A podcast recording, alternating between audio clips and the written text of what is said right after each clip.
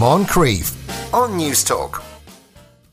53106 is our text number that will cost you 30 cent. You are listening to the Moncrieff Show on Newstalk. Joanna Fortune joins us once again for our parenting slot afternoon, Joanna.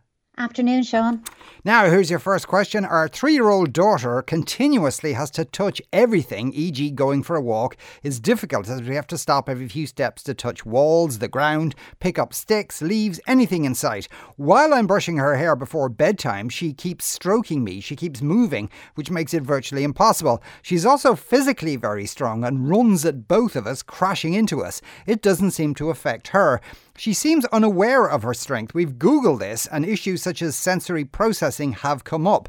Is this something we need to be concerned about? Uh, will it lessen over time? She has no other issues, such as with speech, and is bright and fabulous and full of energy and beans.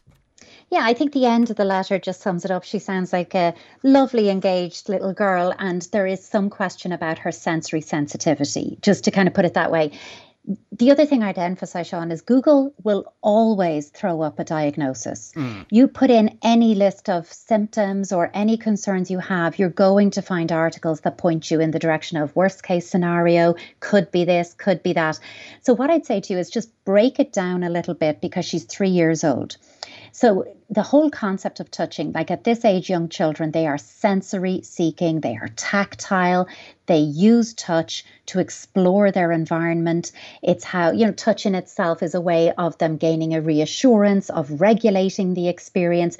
So, three year olds and are in and around that age, them being all about touch is actually very healthy and normal. You know, the whole act of touching stimulates the sensors within muscles and joints. It sends messages from what I'm experiencing. So the touch I take in through my skin and that sends a message to my brain. How did I make sense of that experience and what was it like for me? You know, too hot, too cold. I like how that feels. I don't like how that feels. So it's how they make sense of the world outside of them. So there's a couple of things that I would say to you is that if you feel that's well and good, but there's a couple of flags in here that continuously, that word, that if you really do mean this is more often than not, because a three year old stopping every few steps on a walk, again, in and of itself wouldn't be something to raise a flag for me. But if it's a need she has rather than a curiosity she has, the crashing into you, I mean, discovering where I end and the world and people outside of me begin is a process of people permanence. Typically, she'd have it at three not shocking that some three year olds are still crashing into furniture, walls, doors, because they're so in their experience that they don't have that inner brake light to say, mm, must slow down, might hit somebody, could cause injury to self or other. They just don't have that yet. So, again, if you were to hand these to me as one off pieces in and of themselves, like, oh, you know, that's okay, keep an eye on it, that's okay, keep an eye on it. When you put them together, there could be a, a question there, which I guess is what brought you to Google in which case you'd be looking at a sensory seeking behavior. Uh, people who are hypersensitive to touch can often become touch avoidant. Oh, I don't want to touch it, I don't want to touch it. People who are undersensitive or hyposensitive to touch tend to seek out more touch to try and give themselves that input and experience. If you were concerned that, okay, that sounds like what we're talking about, you could reach out through your public health nurse, through your health centre, seeking a referral for occupational therapy. And an occupational therapy assessment would look at a sensory profile and look at that with you. And she's super young, so there's lots that you can do. Now, as I tell you to get a referral, your GP could refer you, for example, as well into services, that there's huge waiting lists at the moment, and she is still three years old. So, at home, there are a number of things you could do to increase her sensory experience, to see that if she gets much more sensory play experience, does that in itself top up her sensory seeking so that she's not having to do it in these other ways? So, you could make sensory bowls, like take a, a basin, put in some warm water squirt of washing up liquid, a teaspoon of cinnamon or ginger or you know curry powder, um, you know, and give her a little whisk or use her fingers to just mix all of that up. She gets the warm water, the bubbles, the smell, all of one sensory engagement in one go. She could then play with the water and do some water play, just put a big towel underneath, and she could sit on the floor, wash her little toys, play with the bubbles, just really engage with the water. You could also do a dry sensory basin with her, take a bowl like a baking bowl type of thing, and fill it up with things like uncooked green lentils, red lentils, lima beans. If you're worried she might put those in her mouth, they could be a choking hazard. So make a parental call on that one. And the bow tie shaped pasta, fill up the bowl with all kinds of stuff like that dry rice, for example. Any of that is great. And just hide something in it for her to dig with her hands to find. You could hide a blueberry, you could hide, you know, a chocolate button, you could hide a little toy, and she digs with her hands to find it. Give her little cups or the you know the tiny little flower pots you can plant tiny seeds into and she can pour from one to the other and she could just feel the weight of all that on her hands. Um, getting some shaving foam spraying it onto a breakfast tray and letting her just mess around with it making slime making homemade kinetic sand. That is literally taking castor sugar some paint um, pouring those into playing around with the quantities. I, I never really know the quantities. I just go with what looks right into a box with a lid and give it a good old shake and then the paint will taint the sugar and it sticks together like a kinetic sand. You can do that at home. Anything like that, but also person to person touch play.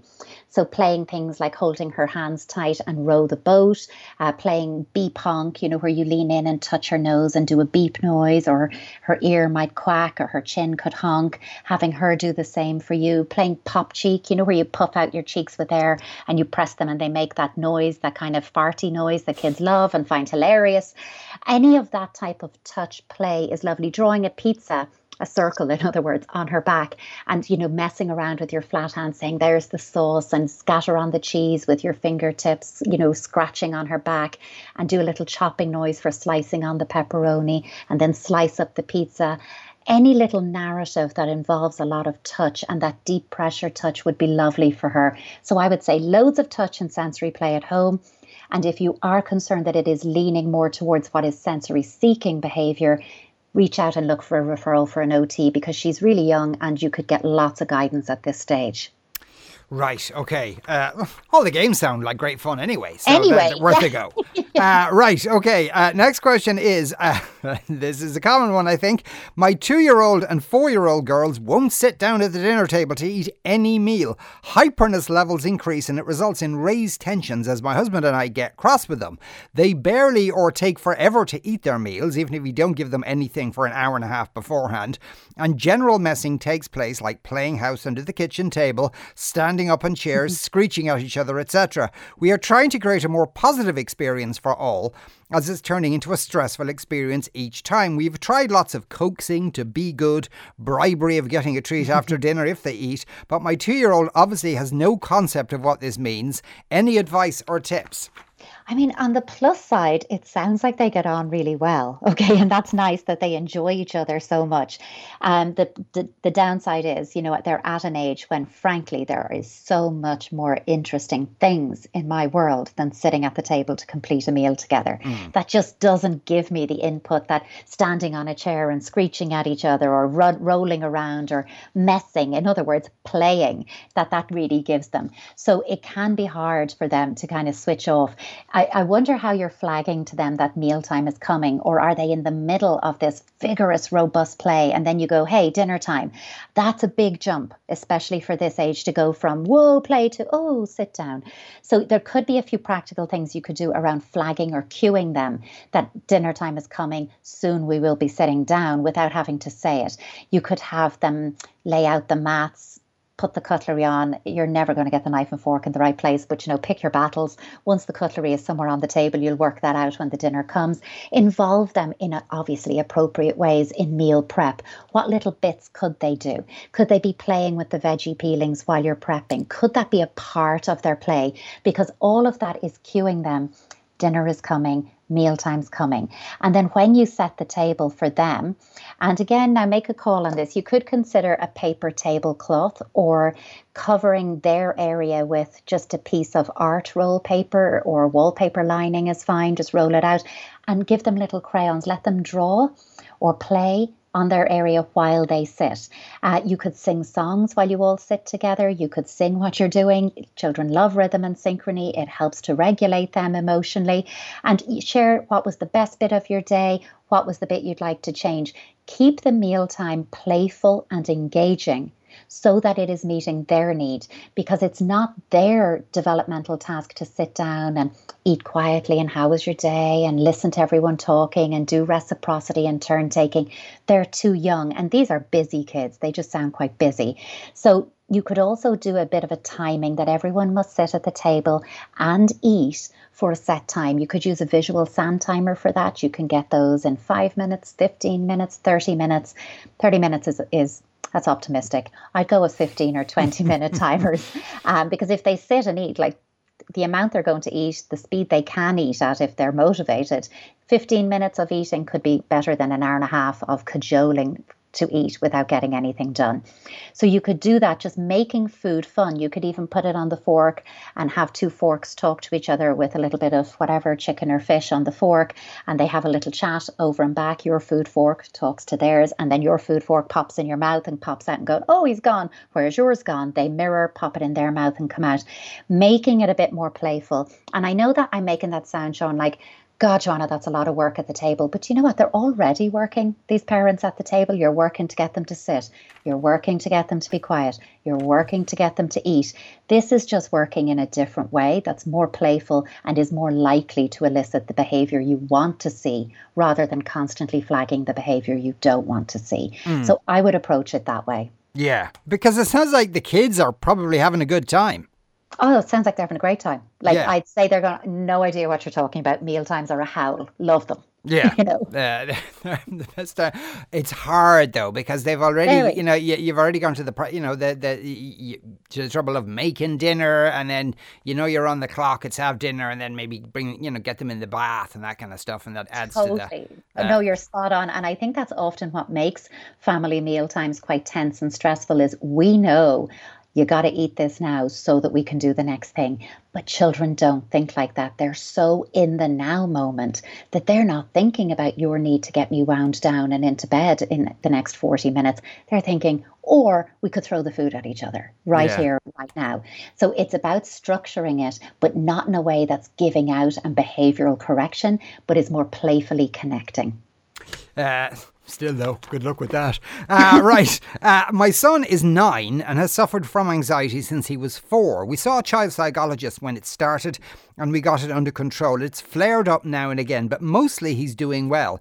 He's now a very nervous child, though, afraid of what seems like everything. Everything we try to do, he sees the danger going for a walk. Could I get knocked down? Talking about holidays, the plane could crash, the boat could sink. His latest thing is being afraid of Monday mornings, as he learned in school during a lesson uh, about that about the heart that Monday mornings are the most common time to have a heart attack. Also, just lately, he seems to have developed tics. He closes one eye for a second or two. I ask him if his eye is hurting, and he says no. He feels he just has to keep closing it and can't stop. He clenches his tummy muscles until they hurt and again says he just can't stop doing it. He also makes a constant noise at the back of his throat. I haven't noticed these tics being any worse when he's stressed or worried about anything. I'm just wondering if this is something that needs investigating, where to turn, if it does need a diagnosis, or is this normal nine year old behaviour? Are they, are they, maybe these are coping mechanisms for him? Maybe? Yeah, it does, doesn't it? It does sound a little bit like coping mechanisms. And I think what's really interesting here is that he has suffered from anxiety since he was four years old. This isn't new, it is escalating escalated or amplified at the moment. And one of the things that we are seeing, Sean, is like, you know, I've said before on this that it's been a difficult year and it's quite normal for children to, in a difficult time, have difficulty. You know, there's context to feeling anxious when there's been an anxiety provoking time for all of us. However, children who were, or teenagers, or people who were already predisposed to an anxious disposition prior to COVID, don't forget that there's been an even more amplified impact on people who already were anxious because this was already there and now it's been built on rather than emerging or created. And a lot of people who may have had access to, like this child has previously seen a psychologist, you know, but who may have been attending therapy or other types of appointments that would represent formal supports for mental health, at least for a period of time. And quite abruptly, you lost access to those. And then they gradually went online and then returned in person. But that abrupt loss of formal structures of support mixed with the loss of informal structures, which would be school, my peer group, extracurricular activities, the outside world, the predictability of routine in my life, having lost that, that also would have served to amplify pre existing anxiety. And even in my own work, I'm seeing that there, it is a slower transition as we keep saying, hey, things are getting back to whatever that normal word now means. Mm. You know, things are getting back to something. And why isn't everybody just immediately fine? There is an adjustment period. It is longer for kids who are already anxious. Because he has seen a child psychologist when he was younger than nine, like I imagine when it started around four, I wonder could you re engage that child psychologist because he has a pre existing relationship with them and they know him and they know his anxiety and anxious patterns. If that was an option, I really would think that's something to do because what you're describing is anxious thinking kind of fatalistic thinking, worst case scenario thinking. And yes, you could, I, what you don't want to do is minimize and dismiss. That would never happen. Don't think about that because that doesn't reassure anxious kids. That teaches anxious kids, don't bring your worries to me. I'm just going to dismiss and minimize them. You have to say, okay, say that again to me. Let's think about that. I understand the worry. It's probably not going to happen, but you know what is likely to happen is, and you give the alternative. Instead of the plane crashing, it would arrive and we'd have a great holiday and we'd have great fun, and talking about how unlikely, not it won't happen, and how much more likely a positive outcome is. But again, if he's looking, you're going, I don't think so, you just want to take that as his truth and stick with him. Don't rescue him from those feelings because he has to work his way through them. I think that you could have, you know, this um where you, you were saying that he he talks you know you're talking to him about it. He's explaining a lot of this to you. You know he's saying this could happen and that could happen and i'm worried about this and i learned about this in school and now i'm thinking about it. I think you could use that and have like an uninterrupted chat time each day and say it's the uh-oh chat. And for a set period of time you're going to sit there and listen to his uh-ohs. He can talk about his worries talk, and then you say okay we've got time for one more worry what would it be? Okay, we'll talk about the worries again tomorrow. And you can listen, don't fix, but just reflect back. How are you feeling? What would make you feel better? I wonder, is something else more likely? And help him to feel that he can bring this to you and you will hear by, by making it a time focus piece, though, Sean, it means that he won't worry and worry and worry and worry and worry all day out loud. He knows that he has a space that he will be heard in and that he'll have that every day. Um, and then I would follow that up with some play. I would move him from that into something that's much more engagement and play based. Do something fun together for an, an equal block of time. And I think you could, if the psychologist option to return to isn't an option for you, I would certainly ask your GP for a referral.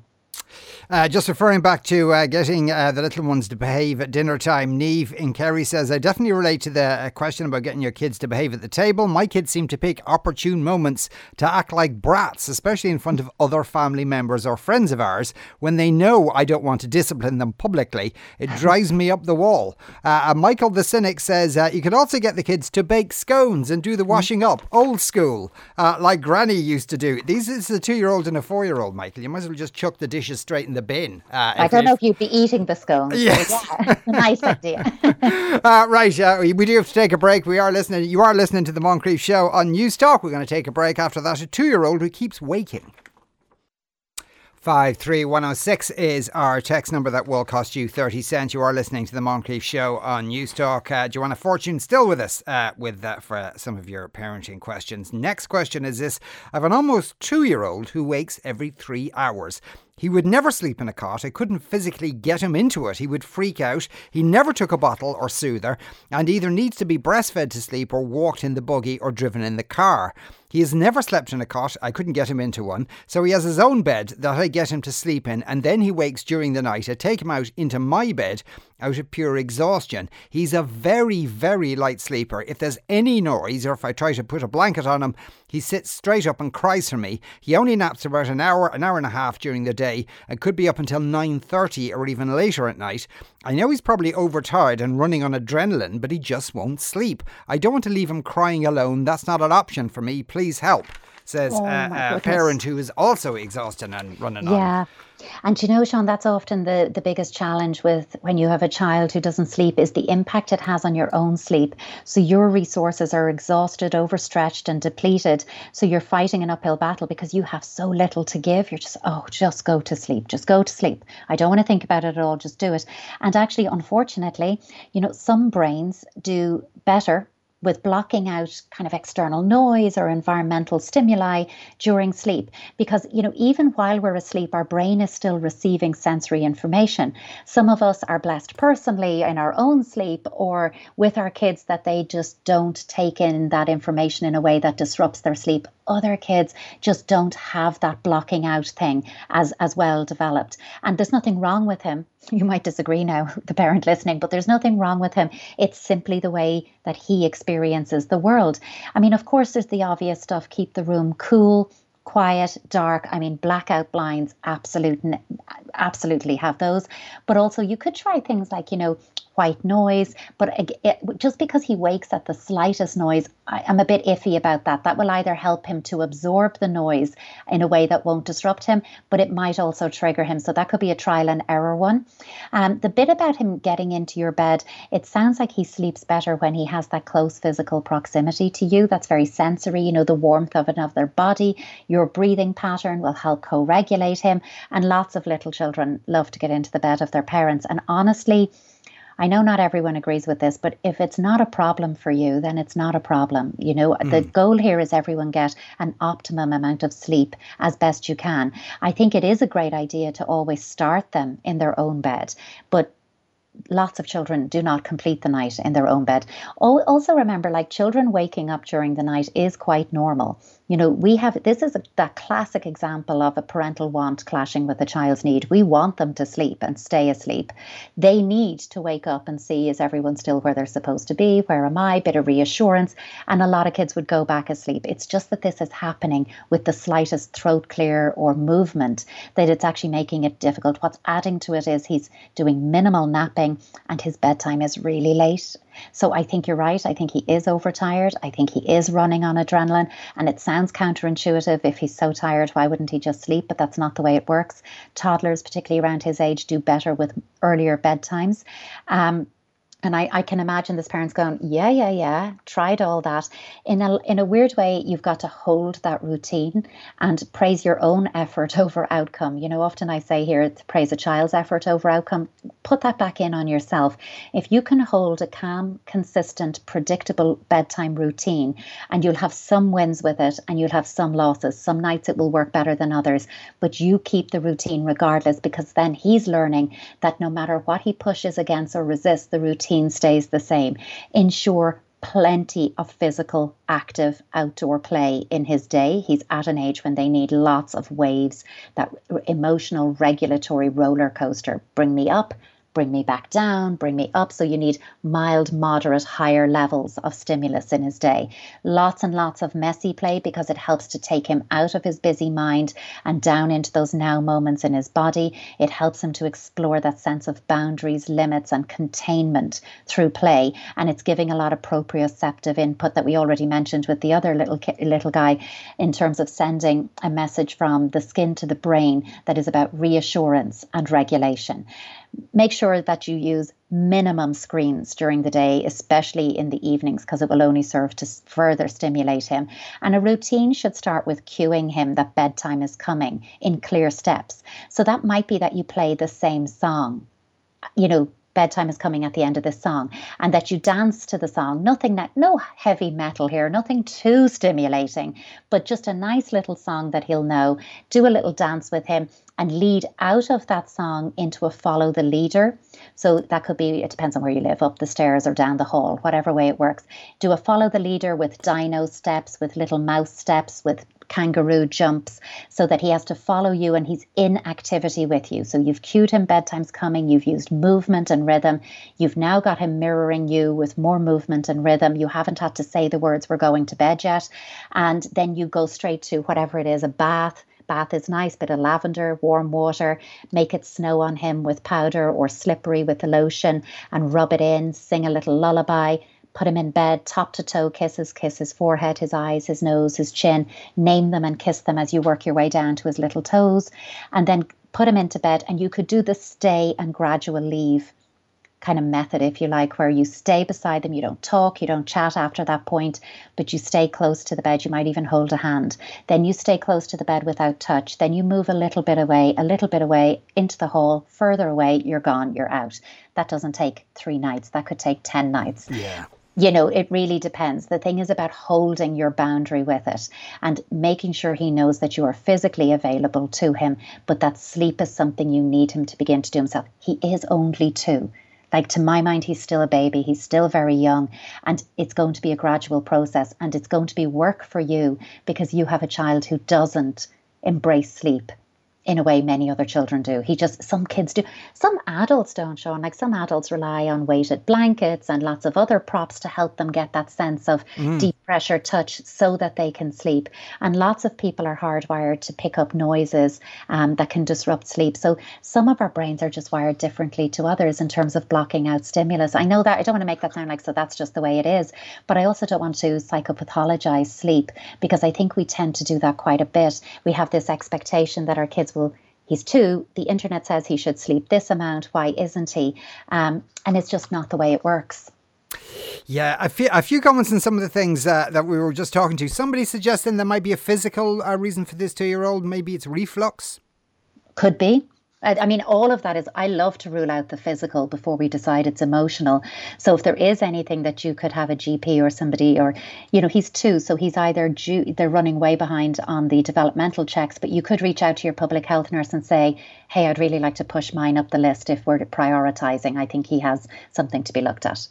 Uh, someone else says to the tired mammy, a bit of hope. Our first boy was just as described. He's four now and a great sleeper. It improved sometime when he was two. When COVID lockdown one happened, he began to wake and appear in our room, but doesn't wake us and go straight to sleep again. Baby number two arrived in June 2020 and slept from day one, even though she's also breastfed. We do exactly the same with her as we did with him. All children are different. What got okay. me through the sleep deprivation was grabbing a nap when I could or going to bed early. It will pass though. Uh, and that's uh, that's uh, very true for you.